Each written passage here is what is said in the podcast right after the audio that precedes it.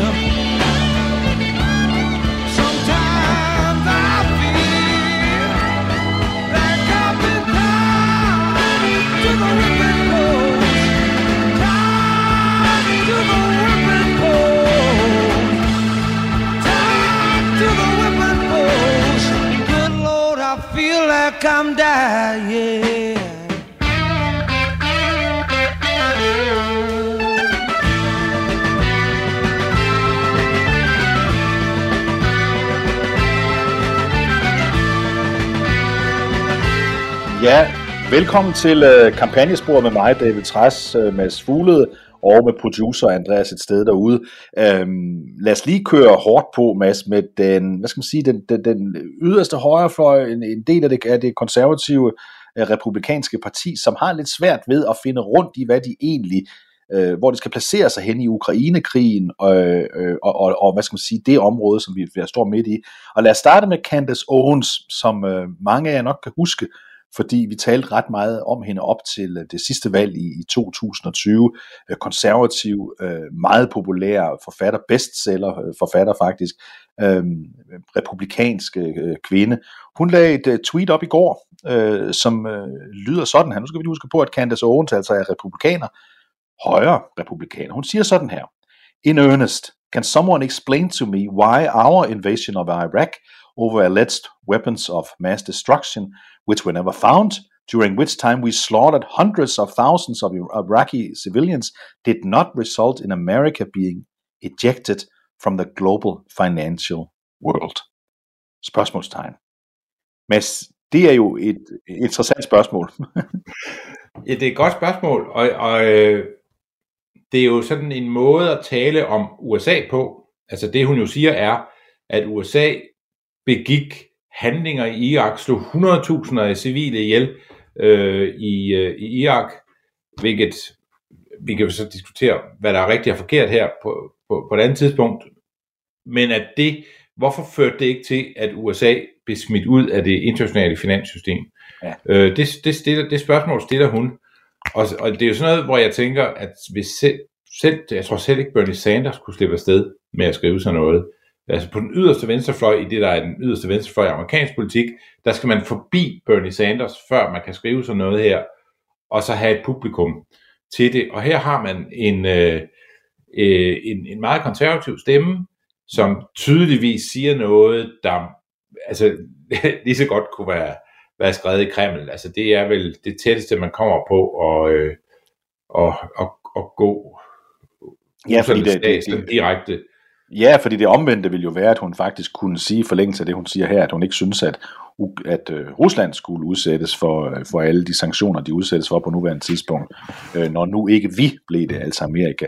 Hun har et godt publikum, hende her. Nu ved jeg godt, det er Amerika, der er flere mennesker i Amerika, end der er i Danmark, men altså der er cirka eller knap 30.000, der har liket hendes, hendes, hendes, hendes opslag på nuværende tidspunkt. Altså, hun er en stemme, der betyder noget i en del af det konservative Amerika, og hun er jo ikke alene. Der er jo flere der Hun sådan er jo, er sådan, på det her hun er område. symptomatisk for en hel fløj, der jo nok er dem, vi må kalde for Trump-fløjen i det konservative USA.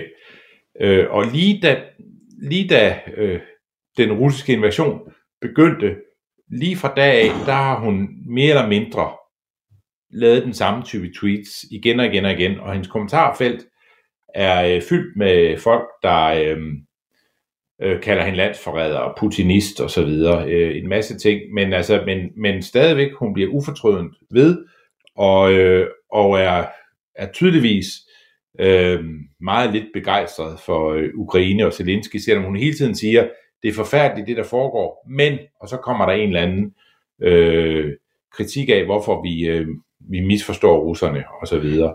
Det er jo Øh, interessant. Og, og og, og jeg tror, hvis, hvis man i dansk politik gjorde det samme, så tror jeg, man jeg, jeg, jeg, jeg tror, man vil at kunne holde møde med de vælgere, man så har tilbage i en telefonboks. Altså det er, det, det er, det er ret usædvanligt at være vidne til. Ja, så skal vi også sige, at vi, nu skal vi jo huske på, at, at, at, at Putin ikke er en gammel øh, sovjetkommunist, han er måske mere en slags øh, fascist, og så vil nogen diskutere, om der overhovedet er forskel på de to begreber. Men han er i hvert fald ikke en gammel sovjetkommunist, men bare for at bringe tilbage til den gang, vi havde den kolde krig, der var det jo øh, usandsynligt, grænsen til helt umuligt at forestille sig, at nogen som helst republikaner vil sige det, som Candace Owens siger, og på nogen som helst måde begynder at forklare det, som Sovjetunionen gjorde. Øh, det, det er jo et, øh, det, det er et mærkeligt skil, og det skyldes jo, at, at, at præsident øh, Trump, mens han var præsident, øh, igen og igen havde en fascination for, øh, for, for, for Putin, som øh, var meget mærkelig at være vidne til, men som selvfølgelig var et billede for, at det er der en eller anden procentandel af de republikanske vælgere, øh, der på en eller anden måde øh, er enige i. Altså det, man har jo altid haft det her begreb i USA. Man har godt vidst, at man ofte har støttet nogen, som var nogle skurke. Men man har hele tiden haft det her, den her forestilling om, i, altså i, i den kolde krigs tid, at jamen, verden er inde i en så bitter kappestrid mellem den frie verden og øh, de kommunistiske lande, at der er nogle skurke, vi støtter, simpelthen fordi det er vores skurke. Altså underforstået, vi ved godt, at det ikke er alle dem, vi støtter, øh, der er, der, der, ja, der kan holde til et nærmere eftersyn, eller måske kan man der på lang afstand se, at det er nogle, nogle forfærdelige ledere af deres respektive lande, men fordi de bakkede op om Vesten, så støttede man dem. Altså der var den der forståelse af det, at sådan, så må, alt det der må vi løse på, på et senere tidspunkt, og derfor bakkede man ligesom op øh, om det, der var USA's kurs, nemlig at inddæmme øh, kommunismen sammen med, med, med en række andre lande. Og noget af den logik falder selvfølgelig fra hinanden efter den kolde krigs øh, ophør, og man får sådan en, en ny verden, man skal navigere i. Men hvis man måler på, hvor amerikanerne er, så er demokrater og republikanere, der er næsten ingen forskel på dem. De er meget, meget pro-ukrainske, og de hader det, Putin og russerne gør. Og det har også sat sig i, at de ikke bryder sig ret meget om russere, hvilket de aldrig har. Så det er jo Nej. ikke, altså det, du kan ikke engang, du kan ikke kigge på nogle tal og sige, her har vi et, altså det er fornuftigt at placere dig politisk herover. Altså hvis man var så øh, populistisk, at man bare rendte derhen, hvor der hele tiden var øh, et, øh, en vælgergruppe, man kunne få i tale, jamen den vælgergruppe, man kan få i tale, er meget lille, og jeg, jeg tror, hvis, altså det er jo tydeligt, at Trump vrider og vender sig, og forsøger at tale udenom, og den anden dag, da han skulle snakke om det, der foregik i Ukraine, så blev det til sådan et langt rant om vindmøller øh, i stedet for. Men det er jo tydeligt, at, at de er så presset, de her folk, for de ved godt, at de har brugt mange, mange år nu på at sige, at de, at de i en eller anden forstand enten beundrede Putin, eller synes, at man skulle samarbejde meget mere med Putin. Der er ikke så mange, der går så langt, som, som Owens gør i de tweet, du øh, startede med at, at læse op, men altså Tucker Carlson, Hannity, Trump selv, altså der er en, der er en skov af personer der, der i den grad er kommet i, i, i modvind, og, og de står ikke der, hvor deres, øh, hvor deres lyttere står, som lytterne er flest, og jeg sidder sådan og læser med i kommentarsporene under Tucker Carlsons øh, opslag, og det er jo, altså, stemningen er, er, er vendt imod de her folk.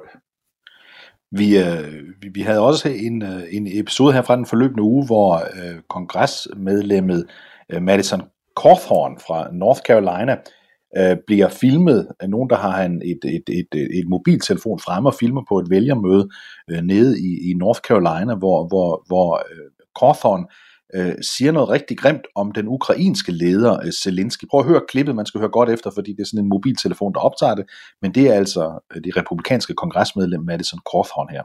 Remember that Zelensky is a thug.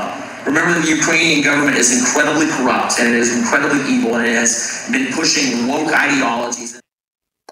Ja, det han siger her, det er, at hvis jeg nu gentager det, fordi det var lidt, lidt, lidt, lidt utydeligt måske, er, han siger, glem nu ikke, at Zelensky er en thug, altså en bandit. Glem ikke, at den ukrainske øh, regering er korrupt, og glem ikke, at den ukrainske regering har en woke, altså at det, det er en woke-regering, øh, siger han her. Det, det, jeg ved ikke rigtigt, om det er helt rigtigt, at Zelensky er sådan en woke-type definition på en woke-type, men det siger han, og det er jo lignende ord, vi har hørt fra, fra for eksempel Tucker Carlson fra, fra Fox News, men det her er jo også ret vildt på et tidspunkt, hvor, hvor vi siger, en ting er, at man, man siger pæne ting om Putin, det er slemt nok, men, men Zelensky er jo også i USA, kan man se på nuværende tidspunkt, en, en enestående helt, og så sidder der et kongresmedlem her øh, bag lukkede gardiner til et vælgermøde, øh, og, siger, og siger, at han er en bandit. Altså, der er jo sådan en... Man er ved at gøre Zelensky til sådan vores tids Churchill. At sådan ud af, af nærmest indtil træder der en karakter, der beskytter sit folk, siger det rigtige og kæmper kampen mod overmagten. Øh, og er med til at øh, vende hele den måde, vi forstår konflikten på. Og jeg tror, Zelensky har gjort øh, underværker, øh, altså som, som, som altså, jeg kan slet ikke forestille mig, hvordan det ville se ud, hvis man ikke havde netop Zelensky til at øh, tale om det overgreb, øh, Ukraine er, er udsat for, men også indgyde en eller anden form for håb, hvor man sidder og tænker, jamen der er jo folk som ham, altså der er en, der er en eller anden, det kan godt være en spinkel øh, øh, mulighed, man har for at, at vende øh, strømmen og, og kæmpe mod overmagten, men der er en tro på, at, at øh, det kan godt være, at det at David mod Goliat, men nogle gange vinder David jo, eller han vinder jo altid, hvis man læser de gamle skrifter, og, og, og det kan man måske gøre igen. Og så kommer der nogen og ligesom siger, ja, men han, han, øh, han, øh, han er også en skurk og så videre, og der er jo mange, der bliver mindet om den, den rigsret. En af de to rigsretter, Trump var igennem, handlede jo netop om, at Trump øh, ville holde igen på våbenleverancer til Ukraine, øh, fordi han ville have Zelensky til at, øh, at hjælpe Trump med at øh, komme efter Biden-familien, øh, især Hunter Biden. Øh, og, og, og der er jo mange, der sidder nu og har en rigtig dårlig smag. De kan godt se, at, øh, at, at de våben, Trump han holdt igen, de ville have gjort underværker på, øh, på, øh, på, på den front, der handler om at forsvare øh, Ukraines selvstændighed, øh, og at man havde haft en præsident, der var så ligeglad med ukrainerne. Der er så meget der, der bider øh, den fløj hos republikanerne øh, i haserne. Og lad os prøve at høre et klip, vi har fra den tid faktisk, hvor man, hvor man havde hele den diskussion om øh, i forbindelse med øh, rigsretssagen. Fordi her har vi et, et, et Tucker Carlson øh, lille klip. Øh, det er altså fra november 2019, hvor Tucker Carlson han øh, jo fuldt ud øh, bekender sin, øh, sin, øh, sin støtte til, til Rusland. Dying on the front lines. You think it's a joke? Why do I care? Why do I care what's going on in the conflict between Ukraine and Russia? and I'm serious. Like, why do I care? And why shouldn't I root for Russia, because, which I am? Because those of us who Ja, det er en råbekonkurrence, som det tit er i Tucker Carlsons øh, øh programmer her, hvor han ikke taler, hvor, altså, hvor han har en gæst ind. Men det han råber her, det er, hvorfor skulle jeg ikke holde med Rusland? Det gør jeg nemlig, siger han i 2019 det er jo ikke et godt synspunkt at have der. Man kan også godt mærke, du sagde før Mads, at du sidder og læser kommentarerne nedenunder Tucker Carlson. Men Tucker Carlson er det jo ikke lang tid siden, at, at han var sådan en dark horse til at stille op til præsidentvalget i øh, 2024, fordi han pludselig havde fået opbygget en base. Han bliver virkelig, virkelig skoset for sine utallige øh, venlige øh, udtalelser om øh, Putin og om Rusland gennem de, øh, de seneste to-tre år.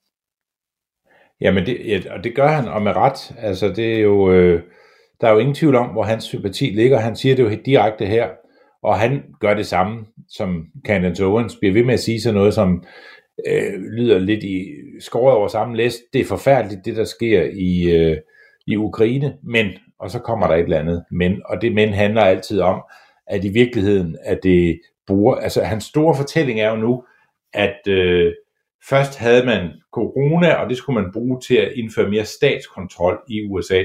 Og nu får man så øh, konflikten i Ukraine, og den har USA nærmest selv opsøgt, og det øh, handler også om bare at indføre mere øh, kontrol fra den føderale stat over almindelige amerikaners liv, og så en, en række andre konspirationer, der sådan er, er hægtet op på, på den hovedkonspiration. Og det sidder Tucker Carlson altså nærmest hver eneste gang, han sidder foran et kamera og får sagt på en eller anden façon, at det her handler slet ikke om, øh, om, øh, om, om, om det, der sker i Ukraine lige nu. Det handler i virkeligheden om noget helt andet, nemlig at, øh, at præsidenten er i gang med en stor øh, manøvre for at kunne, øh, kunne blande sig så meget som muligt i dit liv, som han kan slippe afsted med. Og oven i det siger Tucker Carlson også, lige så tit han kan komme afsted med det, at, øh, at Hunter Biden, altså Bidens søn, er blevet rig, og det er Joe Biden på en eller anden måde, også via de penge, der er kommet fra øh, Ukraine, og Clinton-familien, siger han også, har beriget sig på, øh, på, på, på det korrupte øh, ukrainske styre. Det har han sagt meget længe. Du var inde på lige før, at øh, Trump var igennem på en telefon hos øh, Sean Hannity. Det er han jo tit, men det var han også her i den forløbende uge. Og her spørger Sean Hannity, hvilket råd, øh, han, hvilket råd Trump ville give til Joe Biden, hvis, øh, hvis han var præsident lige nu. Well, look, we lost our cards because we're not really in a position now, the kind of negotiating position we had before this disaster happened. And Putin is sort of in a, a bad corner because this was supposed to be over quickly, and it's turning into be a disaster because the Ukrainians are brilliant fighters. And don't forget, you have out of 47 million people, you could have 2 million people that are armed with rifles. That's a lot of people. He doesn't have anywhere near the capacity to handle that many people. So you'll have a lot of people. You'll have a couple of million people, perhaps, in Ukraine with rifles hiding behind columns and hiding in rooms. It's very hard for him to to do this right now. He was going to do it quickly, surgically, and it didn't work out.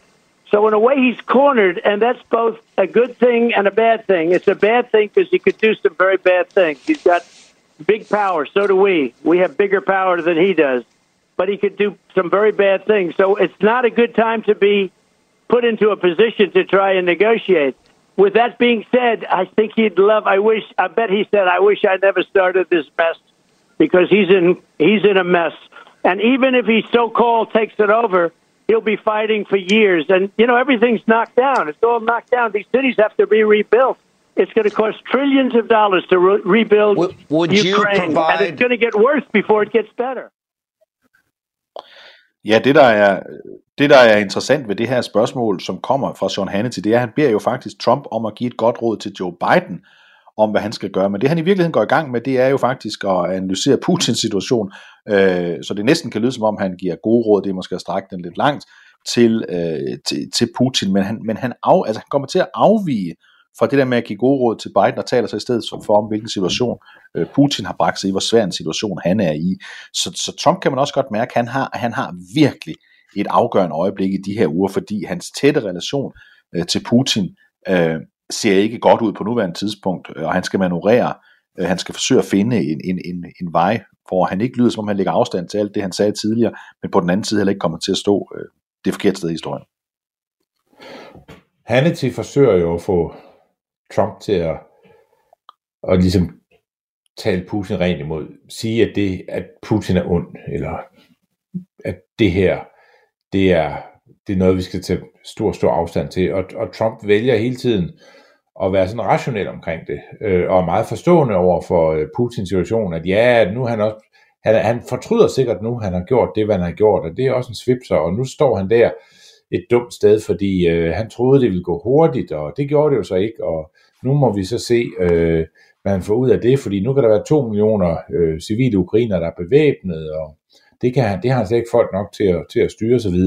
Det er jo, altså, jeg tror, det er jo en, en rationel analyse, som, som jeg tror egentlig har meget for sig, øh, men man forventer jo, at en tidligere præsident bruger sin taletid om det her til at ligesom gøre det klart, hvor forfærdeligt det er, at Putin nu er gået i gang med systematisk og jævne boligblokke og angriber hospitaler. Der er jo mere end 30 skoler og øh, endnu flere hospitaler, der er blevet ramt direkte af Putins øh, angreb. Man er jo fuldstændig ligeglad med, hvad man skyder på, og man skyder bevidst på øh, infrastruktur, der er kritisk for civilbefolkningen osv., og man forventer nok, at den tidligere præsident ikke sådan øh, begynder at, at tale om, hvad Putin gør på en façon, så det lyder som om, han sådan øh, prøver at give ham et, øh, et råd om, hvad han skulle have gjort i stedet for, øh, ja. men, men, i, men i højere grad bare siger tingene, som det er, at øh, Putin begår krigsforbrydelser i Ukraine, og øh, det skal vi tage afstand fra, og USA skal gøre alt, hvad vi kan for at hjælpe Ukraine. Det er, jo ikke, det er jo ikke så kompliceret, hvad man skal kommunikere her, men Trump gør det ikke. Øh, lad os lige høre en, øh, en, øh, en, en video, der er gået, en reklame, der er gået viralt her i øh, USA i den forløbende uge. Den hedder Tylenol, og det man skal huske, det er, at en Tylenol, det er en hovedpinepille øh, på, øh, på amerikansk, Øhm, og Tylenol, det er selvfølgelig en, en tyran. Prøv at høre den øh, her.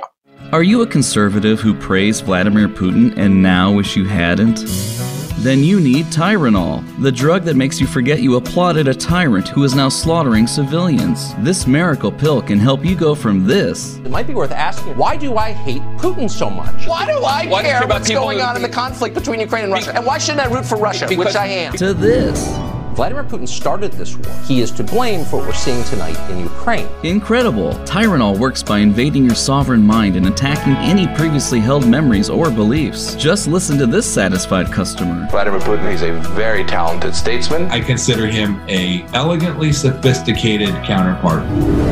We've seen a Russian dictator now terrorize the Ukrainian people. And if you've been praising Putin for years, then try Tyranol Extended Release. Putin has done a, an amazing job. Putin has much better leadership qualities than Obama. President Putin was extremely strong and powerful. President Putin is sharp. He's a guy who's very savvy. I know him very well.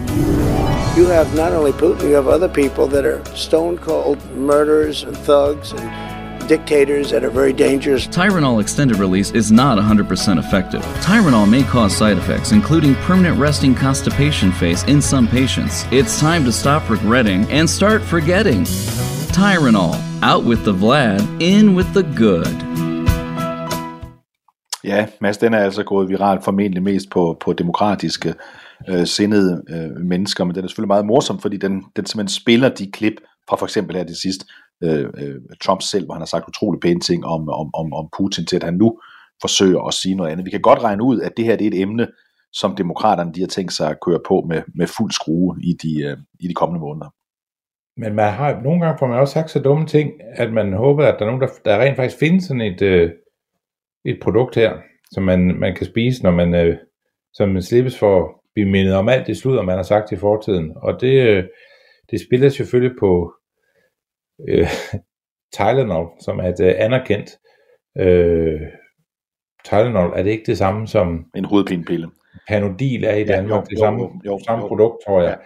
Så, øh, så, så her har vi så et, et, et navn, der minder meget om det, og, og jeg, altså, jeg kunne da godt bo på sådan en, en pille en gang imellem, når nogen øh, river mig i næsen, hvad jeg har gået og sagt. Jeg tror dog ikke, du har hyldet tyranner øh, for, for god. Nej, det har jeg ikke, men jeg har blandt andet engang meget skråsikkert sagt, at, øh, at øh, jeg anså Trumps muligheder for at vinde præsidentvalget oh, ja. i 2016 som værende øh, så små, at de næsten ikke at, at vi var ude i noget, der var meget hypotetisk. Øh, og det har blandt andet brugt det her, den her udsendelsesrække, vi er fortsætter med her i dag, David, til at sige, og det tror jeg også, du har sagt på et par tidspunkter, det kan jeg ikke forestille mig.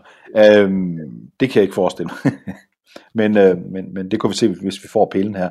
Øh, en af dem, der forsøger... Man skal altid være forsigtig med at gætte. Det er rigtigt, det er rigtigt. Øh, og man skal, øh, som også nogen øh, kom galt afsted med at være sikker på, at Putin ikke kunne finde på at invadere Ukraine, fandt så ud af, at jo, det kunne han faktisk øh, godt finde på, og derfor står vi nu på med krig i Europa på uge 3. Lad os lige få en masse, der, forsøgt, der forsøger at placere øh, republikanerne det rigtige sted, det er jo øh, øh senator Lindsey Graham øh, fra øh, South Carolina, som jo er en, vi har fulgt tæt, fordi han har, været, han har virkelig været det, man kalder omstillingsparat, agil, tror jeg det hedder i erhvervslivet. Øh, han, kan godt, han har mange synspunkter øh, hen over tid, for eksempel om Trump, men her forsøger han at sige, øh, inde i senatet forleden dag, at, at alle disse typer, Cawthorn, som vi talte om før, øh, nogle af de andre republikanere, der har sagt øh, pæne ting, om, øh, om, øh, om Putin, der forsøger han her at sætte det på plads. Lad os høre Lindsay her. There's a poll coming out tonight I'm aware of where Putin's approval rating is 0.7%. Now, I don't know who these people are, but there are not a lot of them. I think the average Republican and Democrat in this country would give high marks to Zelensky. Yes. Do a poll. I've seen these polls. What Putin has done is done something we can't do among ourselves. Like 90% of the country is with the Ukrainians and is opposed to Putin. So when you see a member of Congress say things like this, the one thing I want you to know they're outliers in the largest sense possible on our side, and there's some on the left that are outliers. So let's end with this thought that America believes that Zelensky and the Ukrainians are the good guys and Putin's the bad guys, and we'd like to be helping the good guys more. Ja, det lyder jo som en republikansk øh, politiker øh, normalt altid vil sige. Det er jo to interessante tal, han refererer til en meningsmåling. Jeg tror, det var NBC News, der havde den. 0,7% approval rating til Putin i USA. Det er selvfølgelig ikke mange, men man tænker selvfølgelig, hvem er disse 0,7%? Øh, men det er dog et meget, meget lavt tal selvfølgelig.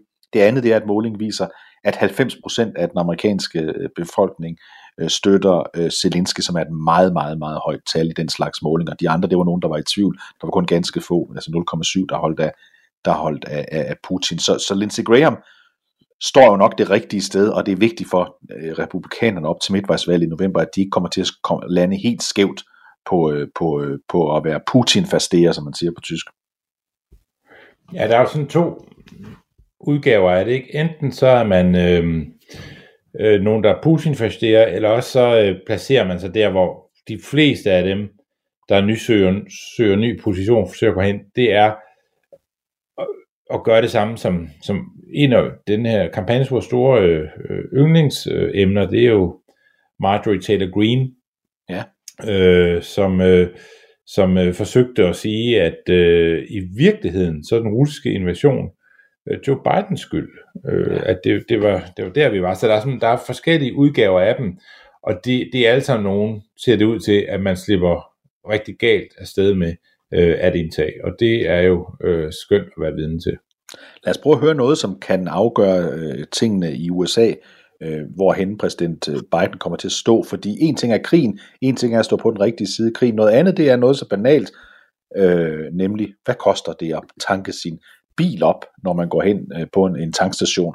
Og præsident Biden, han vil gerne have, at, øh, at, at denne store hop i benzinpris, som virkelig er voldsom, hvad den jo også er i Danmark, men meget mere voldsom i USA, det vil han gerne have, at det hedder the Putin price hike. Altså det er Putin, der er skyld Jeg prøver at høre et klip med ham her.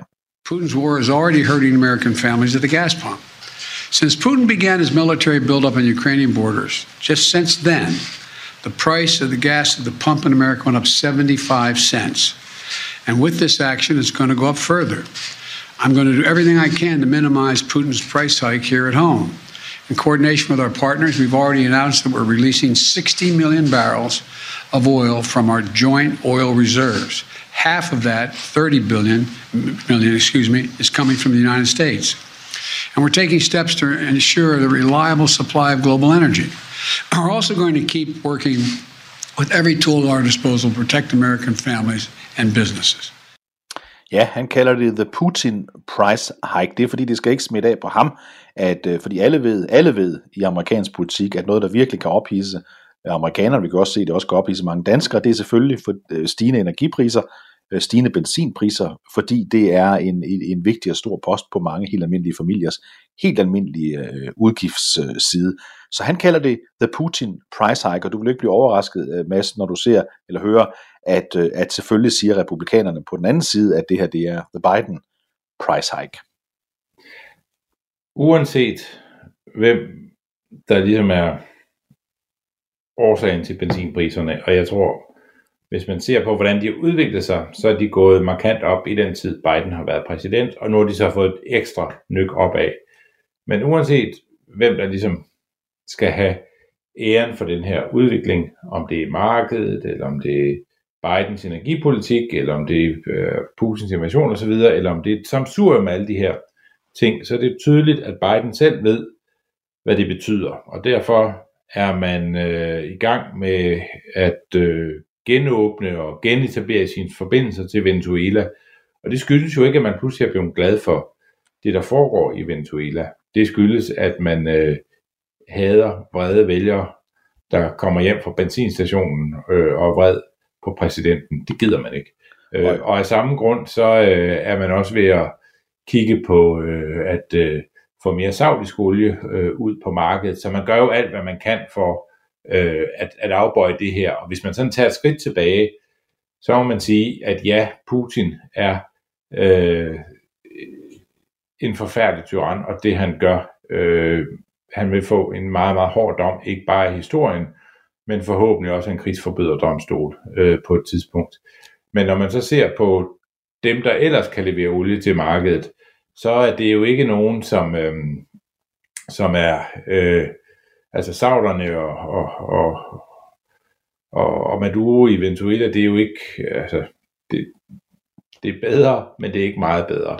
Og det er, jo, øh, det er jo den udfordring, man står i, og det er jo kun en vej, Biden er gået ned af, fordi han anerkender, at, at han har en vis periode, hvor han kan kalde det måske the, the Putin price hike, men, men han, han vil nok blive forbundet med de høje energipriser, og derfor har man solgt mange, mange millioner tønder olie ud øh, på det amerikanske marked fra den strategiske oliereserve i USA, og derfor gør man, hvad man kan for at se, om man kan få øh, andre leverandører ud på markedet. Og det, det skyldes jo, at, at Biden godt ved, hvordan det her det spiller i amerikansk politik.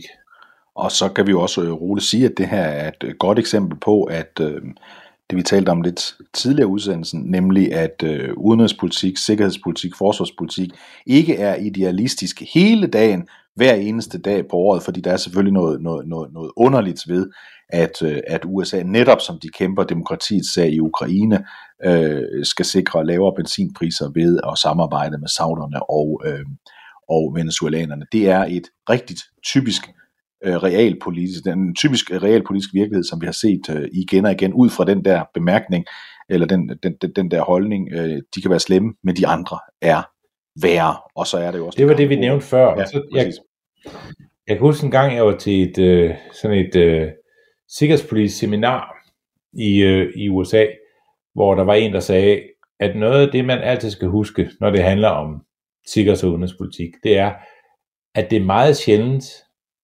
nærmest aldrig står man i den situation, at man kan foretage et godt valg og et forkert valg.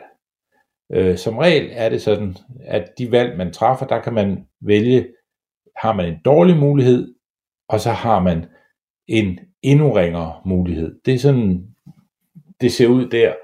Øh, og, og når man tager ned og forhandler med folk, man meget gerne vil have øh, mere afstand til, på grund af det, der sker nu, så er det jo et udtryk for den her situation, at øh, der er ikke en, der findes ikke øh, sådan øh, en, øh, en øh, koloni hippier et eller andet sted, øh, der har en masse biodynamisk øh, øh, olie, man lige kan købe i stedet for at, at få, få ud på markedet, når de er færdige med at, øh, at, øh, at, øh, at drikke te og øh, lave fingermaling. Det, det, sådan ser verden bare ikke ud i virkeligheden. Nej, det gør den, øh, det gør den desværre ikke, og, og det minder mig om en, en, en, øh, en, en forside fra The Economist, jeg har haft hængende på min opslagstavle i mange år.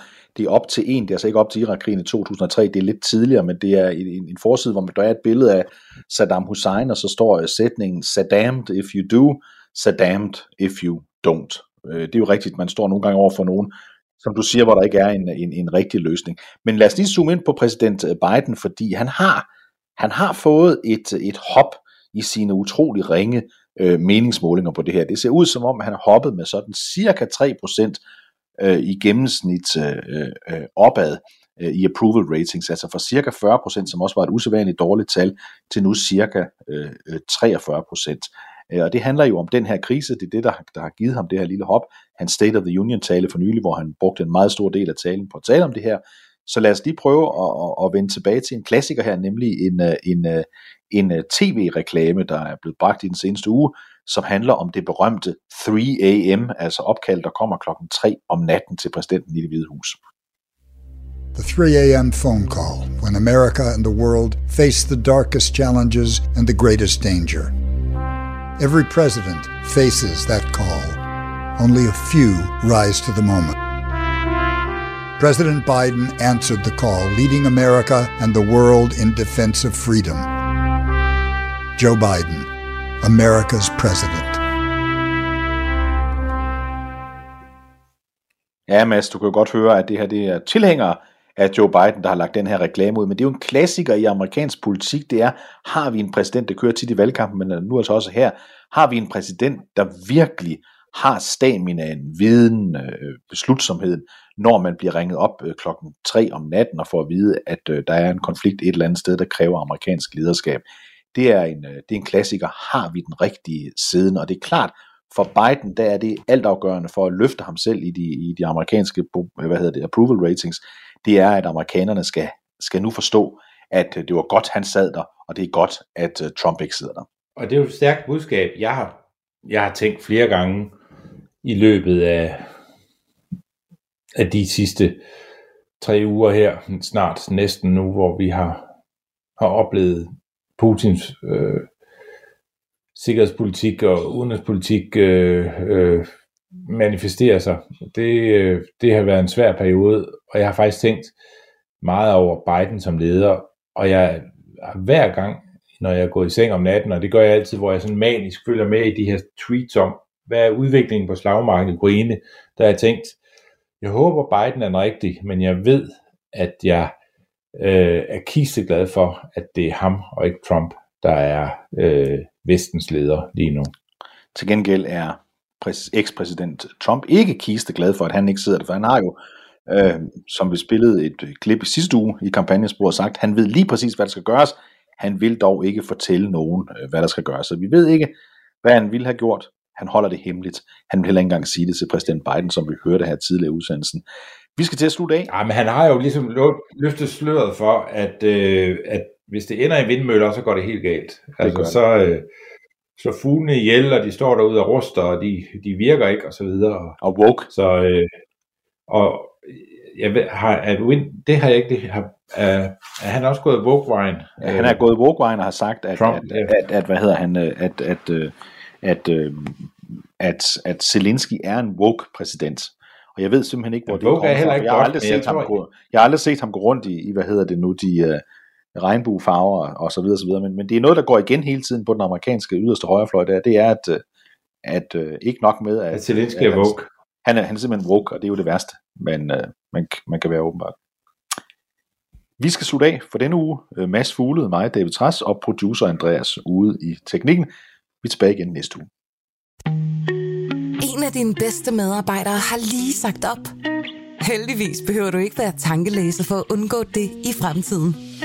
WinningTemp indsamler data gennem hyppige og anonyme medarbejderundersøgelser, så du lettere kan mærke pulsen på dine medarbejdere og støtte der, hvor der er behov.